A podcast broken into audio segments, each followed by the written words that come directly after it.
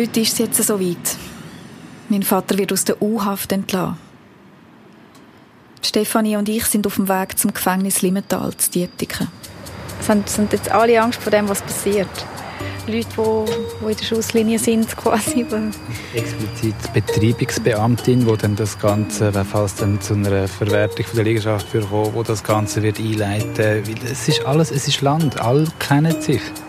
Ich wollte in dieser Situation nicht allein lassen. Gleichzeitig weiss ich auch nicht, wie er drauf ist, wenn er jetzt dann gerade aus der Tür rauskommt. Wie reagiert jemand, der sechs Monate in U-Haft war und nicht mehr mal mehr das Zuhause hat? Das ist Zündstoff, der Podcast. Wir sind Franziska Engelhardt und Stefanie Müller-Frank.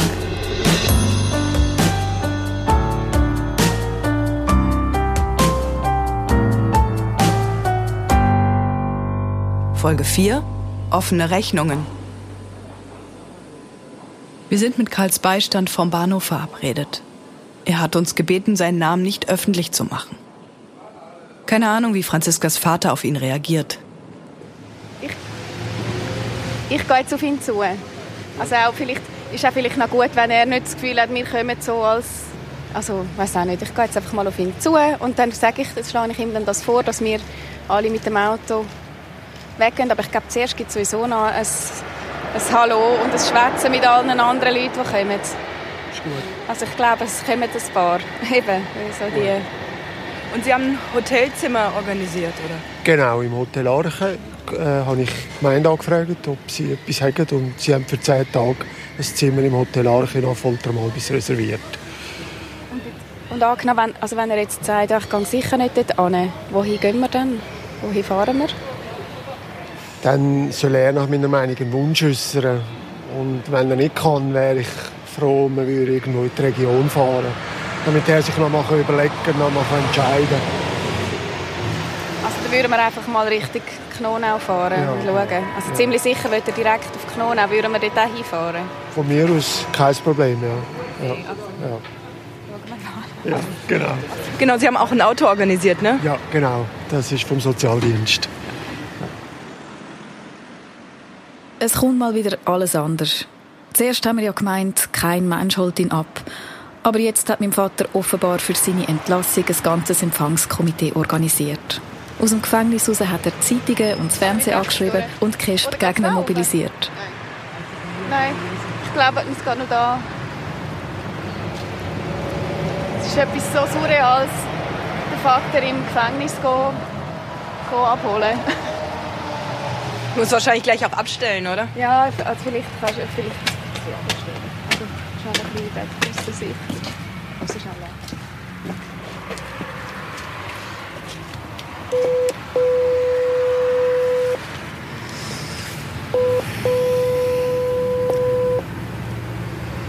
Gefängnis, grüezi. Guten Morgen, da ist Engelhardt. Wir können äh, meinen Vater abholen. Jawohl, es ist noch früh. Ich muss mich schnell erkundigen, wie lange das geht, weil er muss verpackt werden etc. und abgerechnet. Okay. Dürften wir reinkommen oder müssen wir, müssen wir draußen warten? Wir müssen schnell draußen warten. Okay. Ich melde mich wieder bei Ihnen. Danke. Als wir ankommen, steht noch niemand vor der Tür. Keine zwei Minuten später aber kommt ein entschlossen grinsender Mann die Treppe hoch. Aha, da kommt jemand. Grüezi. Ich komme hier zur Unterstützung. Aha. Wer können Sie unterstützen? Der Engelhardt. Sie kennen den? Wie? Kennen Sie, kennen Sie den Engelhardt? Nein, kenne ich nicht, aber ich habe mich schnell kundig gemacht natürlich in den Medien und äh, mir ist der Fall klar. Also ich war auch fünf Jahre verwahrt, gewesen. ich bin auch ein Staatskritiker, ich bin der Richterbeißer, ich bin auch bekannt in der ganzen Schweiz. Also, der Richterbeißer? Ja. Was haben Sie gesagt, dem Richter? Ja, der Richter bissen. Ah, sicher? Er hat mich angegriffen im Schweizer Kasten, dann habe ich hier in Finger bissen. Okay. Und jetzt natürlich sind ich auch ein Gegner von unserem Justizsystem und äh, nach, nach drei Minuten habe ich schon gewusst, Sie sind die Tochter. Ja. Ich halte das Mikrofon festgedrückt, um nicht laut loszulachen. So absurd ist diese ganze Szene. Auch als eine zweite Kästgegnerin dazukommt, nickt der Beistand nur. Fast schade, dass kein Fernsehteam gekommen ist. Ja, genau. Jetzt runter, schau. Hallo, hallo. Guten Tag. Hoi. Hoi. Hoi, Papi. Plötzlich geht die Tür hinter uns auf und Karl Engelhardt kommt heraus. Nur im Pulli und mit Plastiktüten in beiden Händen. Ein kleiner, dünner Mann mit grauen Haaren und langen Fingernägeln. Er wirkt verwirrt. Und Franziska nimmt ihn erstmal in den Arm.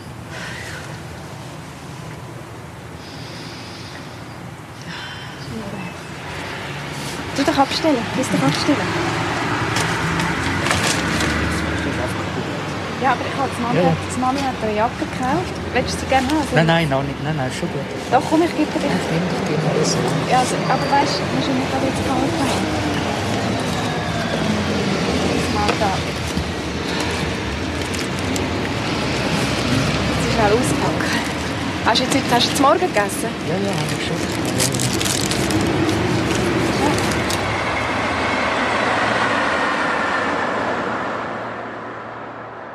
Karl fährt mit ins Hotel nach Affoltern, wenn wir ihn anschließend nach Knonau bringen. Noch auf der Straße fängt er an zu rechnen, wie hoch er den Staat verklagen kann. Für den Aufenthalt von da, oder? Da stelle ich dann dem Staat eine Rechnung, oder? Es wird immer schlimmer. da haben auch gerechnet 1000 Stutz im Tag, oder? Der Mann, der sich selbst Richterbeißer nennt und heute früh um 4 Uhr aufgestanden ist, plädiert für eine realistischere Kalkulation. Aber Karl hört ihm gar nicht zu. Ja, das ist einfach mein Lohn, oder? Ja, ja, das mag wirklich sein, aber mehr als 12, aber mehr als 12 Franken kann man nicht realisieren. Ja, ja, aber Das ist ja, man muss einfach mal schauen, oder? Praxis. Wollen wir Ich verstehe gehen? das. Es ist ein bisschen kalt. Wollen wir nein, nein, gehen? nicht, ist nicht kalt. Ich finde es kalt. so, wie wollen wir Alle es Platz. Kommst du für Papi? Ja, ja. Sitzt schon hin, oder? Nein, nein, vorn.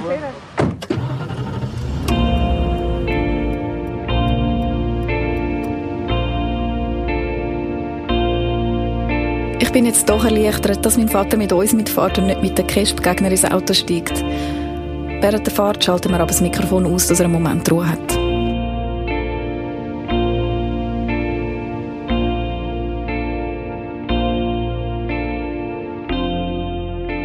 Auf der Fahrt erzählt Karl viel von sich.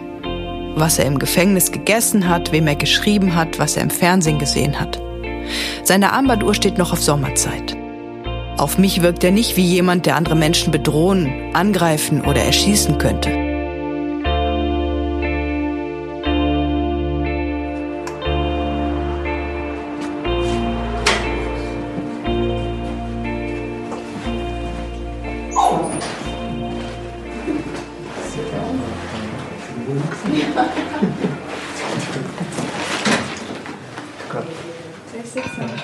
Müsste da hinten und rauf. Weil im Hotel das reservierte Zimmer noch nicht fertig ist, setzen wir uns in den Flur.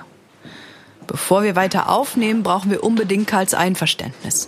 Ich werde einfach auch noch mal sicher sein, dass, für dich, dass, dass dir das bewusst ist, eben, dass wir haben, ich habe durch das, dass ich, dass ich deine Tochter bin, auch ein bisschen mehr Zugang zu gewissen Dokumenten und so und ob es für dich gut ist, auch wenn ich gewisse Sachen daraus zitiere. Nein, ich, ich, ich, hören- ah, ich, ich muss so sagen, dass ich quasi euch quasi die Federführung kann geben, quasi, oder? Also ich darf, wir dürfen aus gewissen Dokumenten, wir dürfen aus Dokumenten ja, ja, ich, ich, ich gebe dir alles. zitieren. Vielleicht, weißt, sind gewisse Sachen, sind, sind du und ich, sind wir uns gar nicht einig. Ja, ja, das, das, das, das, das weiß ich Ist doch schon. das klar, oder? Ja. Wir haben das schon seit vor, vor 20 Jahren, habe ich dir schon gesagt, dass ich nicht einverstanden bin mit deinen vielen Sachen, die du sammelst. Ja, sicher. Ich glaube, ich glaube, das, worauf du hinaus wolltest und was, was uns wichtig ist, wir versuchen sehr gewissenhaft mit, mit der ganzen Geschichte und mit dem ganzen Material umzugehen. Genau. Aber es kann natürlich passieren, dass wir nicht deiner Meinung sind und, und wir das sozusagen so schildern mit bestem Wissen und Gewissen, wie wir das sehen. Aber das muss sozusagen nicht unbedingt. Meine Sicht sehen, genau. Und dafür brauchen wir einfach dein Einverständnis, weil wir natürlich deine Geschichte erzählen. Ja, das, das verstehe ich schon, ja, genau. Und das stimmt für dich. Das stimmt soweit für mich.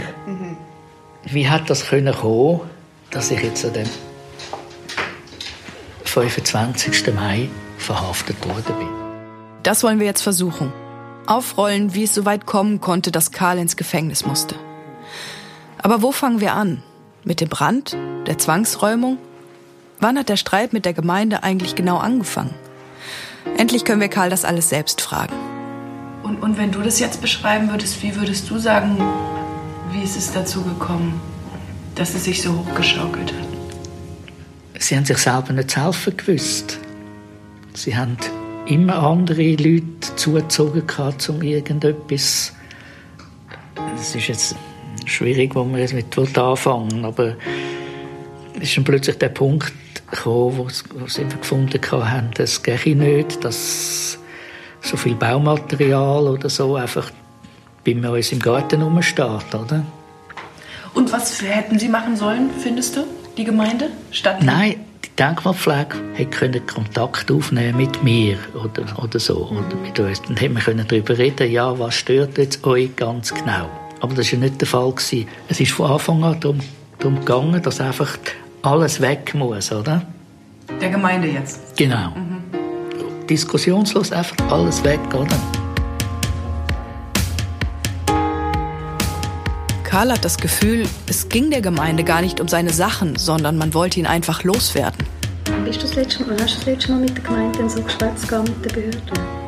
Weißt du das noch? Nein, sie haben ja nicht wollen. Du hast es probiert? vermutlich, ich kann es im Moment kann ich es nicht sagen. Und zu diesem Zeitpunkt dann ich denke, ja, in Gottes Namen, dann kommen sie halt, tun das Zeug mal weg. Die Gemeinde hätte schon seit Jahren das Gespräch mit ihm gesucht. Das hat der Gemeinderat uns schriftlich mitteilt. Mein Vater hat aber alle Entscheidungen angefochten und sie bis vor Bundesgericht weitergezogen. Vergeblich. Im Sommer 2015 hat dann die Gemeinde die Zwangsräumung durchgeführt. Sie hätten müssen wegen der Vorgaben der Denkmalpflege und wegen, Zitat, gewässerschutzrechtlichen, feuerpolizeilichen und hygienischen Aspekten. Für die Räumung hat die Gemeinde meinem Vater dann 170.000 Franken in Rechnung gestellt. Ein großes Problem ist, dass die Räumung, also es geht eben dann wieder zurück, die Räumung, die sie im 2015 veranstaltet haben, die Art von der Räumung illegal war, oder? Wenn ich jetzt sage, ich verreise jetzt da, ich verkaufe den ganzen Kasumpel, dann gebe ich ja denen Recht, damit die das dazu mal gemacht haben. Das ist das Hauptproblem, oder? Was ich höre, ist, dass das Schwierigste gar nicht ist, das Grundstück oder Knoner loszulassen, sondern den ähm, Streit loszulassen. Die, Recht, die rechtliche Situation wird ich geklärt haben. Worum auch immer es bei dem Streit genau ging. Franziska rät ihrem Vater, das Grundstück jetzt zu verkaufen und aus Knoner wegzugehen. Bis der ganze Konflikt rechtlich aufgearbeitet ist, könnte es nämlich längst zu spät sein für einen Verkauf. Die Hypothek auf seinem Grundstück ist nicht abbezahlt und zusätzlich hat er noch fast 400.000 Franken Schulden. Seine Rechnung geht anders. Er schuldet niemandem etwas. Im Gegenteil. Die Gemeinde schuldet ihm zweieinhalb Millionen Franken als Entschädigung für Zwangsräumung. Ja, aber die Gemeinde fordert ihr Geld jetzt zurück. Und damit könnte Karl sein Grundstück ganz verlieren. Was ist denn, wenn tatsächlich es zur Zwangsversteigerung kommt? Das kann nicht sein. Das kann eben schon sein. Nein. Doch, wenn sie noch nicht, nicht rechtens. Nein, wenn es nicht rechtens ist. Das ist deine Interpretation. Halt. Ja. Also das Problem ist einfach, ich habe einfach Angst, oder? Dass du so fest auf deinem Standpunkt beharrst und ich, ich hätte so fest Hoffnung, dass du vorher noch das Ruder rumziehen um zu finden, okay, ich ich beharre jetzt nicht, nicht mehr so fest auf meinem Standpunkt, aber verliere dafür nicht alles. Weil wenn es zur Zwangsversteigerung kommt, äh, hast du mit, mit großer Wahrscheinlichkeit noch weniger ähm, fürs, fürs Haus und fürs Grundstück und dann bleibt dir noch weniger übrig und schlussendlich bleibt natürlich auch für mich gar nichts mehr ja, übrig ja. oder für uns als Erbe. Also ich meine, Nein. logisch denke ich auch noch ja. ein bisschen in die Richtung, weil, weil ja, mal so viel da war, ist, oder? Das ist einfach schon. so traurig. Aber, äh, eben, Das finde ich als Verrückte. Dass Leute, die mit, den, mit dieser Sache überhaupt nichts zu tun haben, das Gefühl haben, sie müssen darüber bestimmen. Und darum, darum meine ich, die Sache muss aufgearbeitet werden. Wir drehen uns im Kreis. Das Gespräch mit Karl macht mich ungeduldig. Wir fragen ihn etwas, er nickt und geht scheinbar auf unsere Frage ein und dann biegt er jedes Mal vom Thema auf seine immer gleiche Spur ab, dass ihm Unrecht getan wurde und er eigentlich das Opfer ist. Und ich merke, wie ich ihm gar nicht mehr zuhöre. Was den Brand angeht, da ist mein Vater überzeugt, dass jemand sein Haus angezündet hat. Irgendwann werde sich schon jemand verplappern am Stammtisch. Es ist ja so, die, die, die Polizei schließt eigentlich zwei mögliche Brandursachen nicht aus. Also dass die eine Möglichkeit ist, dass es sich selbst entzündet hat. Und die andere Möglichkeit ist, dass tatsächlich jemand es angezündet hat. Also ähm, sei es, dass, dass, dass er eine Zigarette über den Zaun geschnippt hat oder ein Streichholz, sowas. Ne? Mhm. Äh, wobei, da muss man noch sagen, also ich habe ja mit gewissen Verantwortlichen geschwätzt und, und dort ist schon, hat, äh, hat man herausgehört, dass die eine Variante, also das mit dem Selbstentzünden von so einem äh, Leinöl so quasi in, einem, in dem Zelt, wo das Feuer ausgebrochen ist, eher unwahrscheinlich ist, weil anscheinend mein Vater an dem Tag nicht dort äh, gross irgendwie etwas gemacht hat. Also die Variante ist glaube eher unwahrscheinlich. Äh, man darf, sie dürfen sie aber trotzdem nicht ausschließen. Mhm. Also, das heißt, man geht tatsächlich eher davon aus, mhm. dass äh, jemand vorsätzlich ins Feuer gelegt hat. Ja, also das habe ich rausgehört, ja. Mhm. ja. Und das bringt uns eigentlich zurück zu dem Video. Eigentlich müssten wir ihn jetzt mal konfrontieren. Also ihn mal besuchen oder ich müsste ihn anrufen. Ich habe ehrlich gesagt ein das Gefühl, das ist, das ist recht heikel. Also, Wegen? Ja, hey, wenn der irgendwie... Also erstens mal, angenommen, der Typ war und jemand kommt jetzt so und er meint, das ist jetzt gegessen, ähm, die Ermittlungen sind abgeschlossen und ich bin fein raus und dann nachher kommt er ein Telefon über, das das wieder irgendwie das ganze Kapitel wieder aufmacht. Ich habe einfach auch Schiss, dass das in ihm etwas auslöst, dass er etwas könnte unternehmen könnte, wo nachher angenommen, es würden irgendwie noch Ermittlungen wieder aufgenommen, etwas vernichten können, irgendwelches Beweismaterial oder so. Was sollte das sein zum Beispiel? Ja, dass er irgendwie das Handy wegrührt. Ich meine, ich fände es auch interessant. Ich fände es super interessant, um mit ihm direkt zu schwätzen. Also was wäre denn die Alternative? Ich kontaktiere also vier Detektive und eine Profilerin. Aber niemand will mit uns genauer in den Fall hineinschauen. Allen ist die Sache zu heiß. Brandstiftung, sagen sie, sei ein Offizialdelikt, also ein Fall, den die Behörden ermitteln müssen. Darum ihr Rat, mit so einem Hinweis müsst ihr zu der Polizei. Hui, und das ist heikel, weil dann verdächtigen wir jemanden, dass er das Haus seines Nachbarn angezündet hat. Aber wenn wir den Hinweis jetzt einfach unter den Tisch fallen lassen, dann wird der Brand ja nie aufgeklärt. So zynisch, dass es auch tönt. Eigentlich wäre der Brand für meinen Vater die Chance für einen Neuanfang. Allein das Grundstück zu Knonau ist gut eineinhalb Millionen wert. Zusammen mit dem Geld von der Gebäudeversicherung könnte er mit einem Schlag alle Schulden tilgen. Und es würde ihm sogar noch genug übrig bleiben für einen Lebensabend ohne finanzielle Sorgen. Für das müsste er aber überhaupt einmal an einem Verkauf zustimmen. Und das wird er kaum. Zufällig habe ich erfahren, dass er sich ein Baugerüst gekauft hat für 9000 Franken. Auch mein Bruder ist fassungslos, als ich ihm davon erzähle.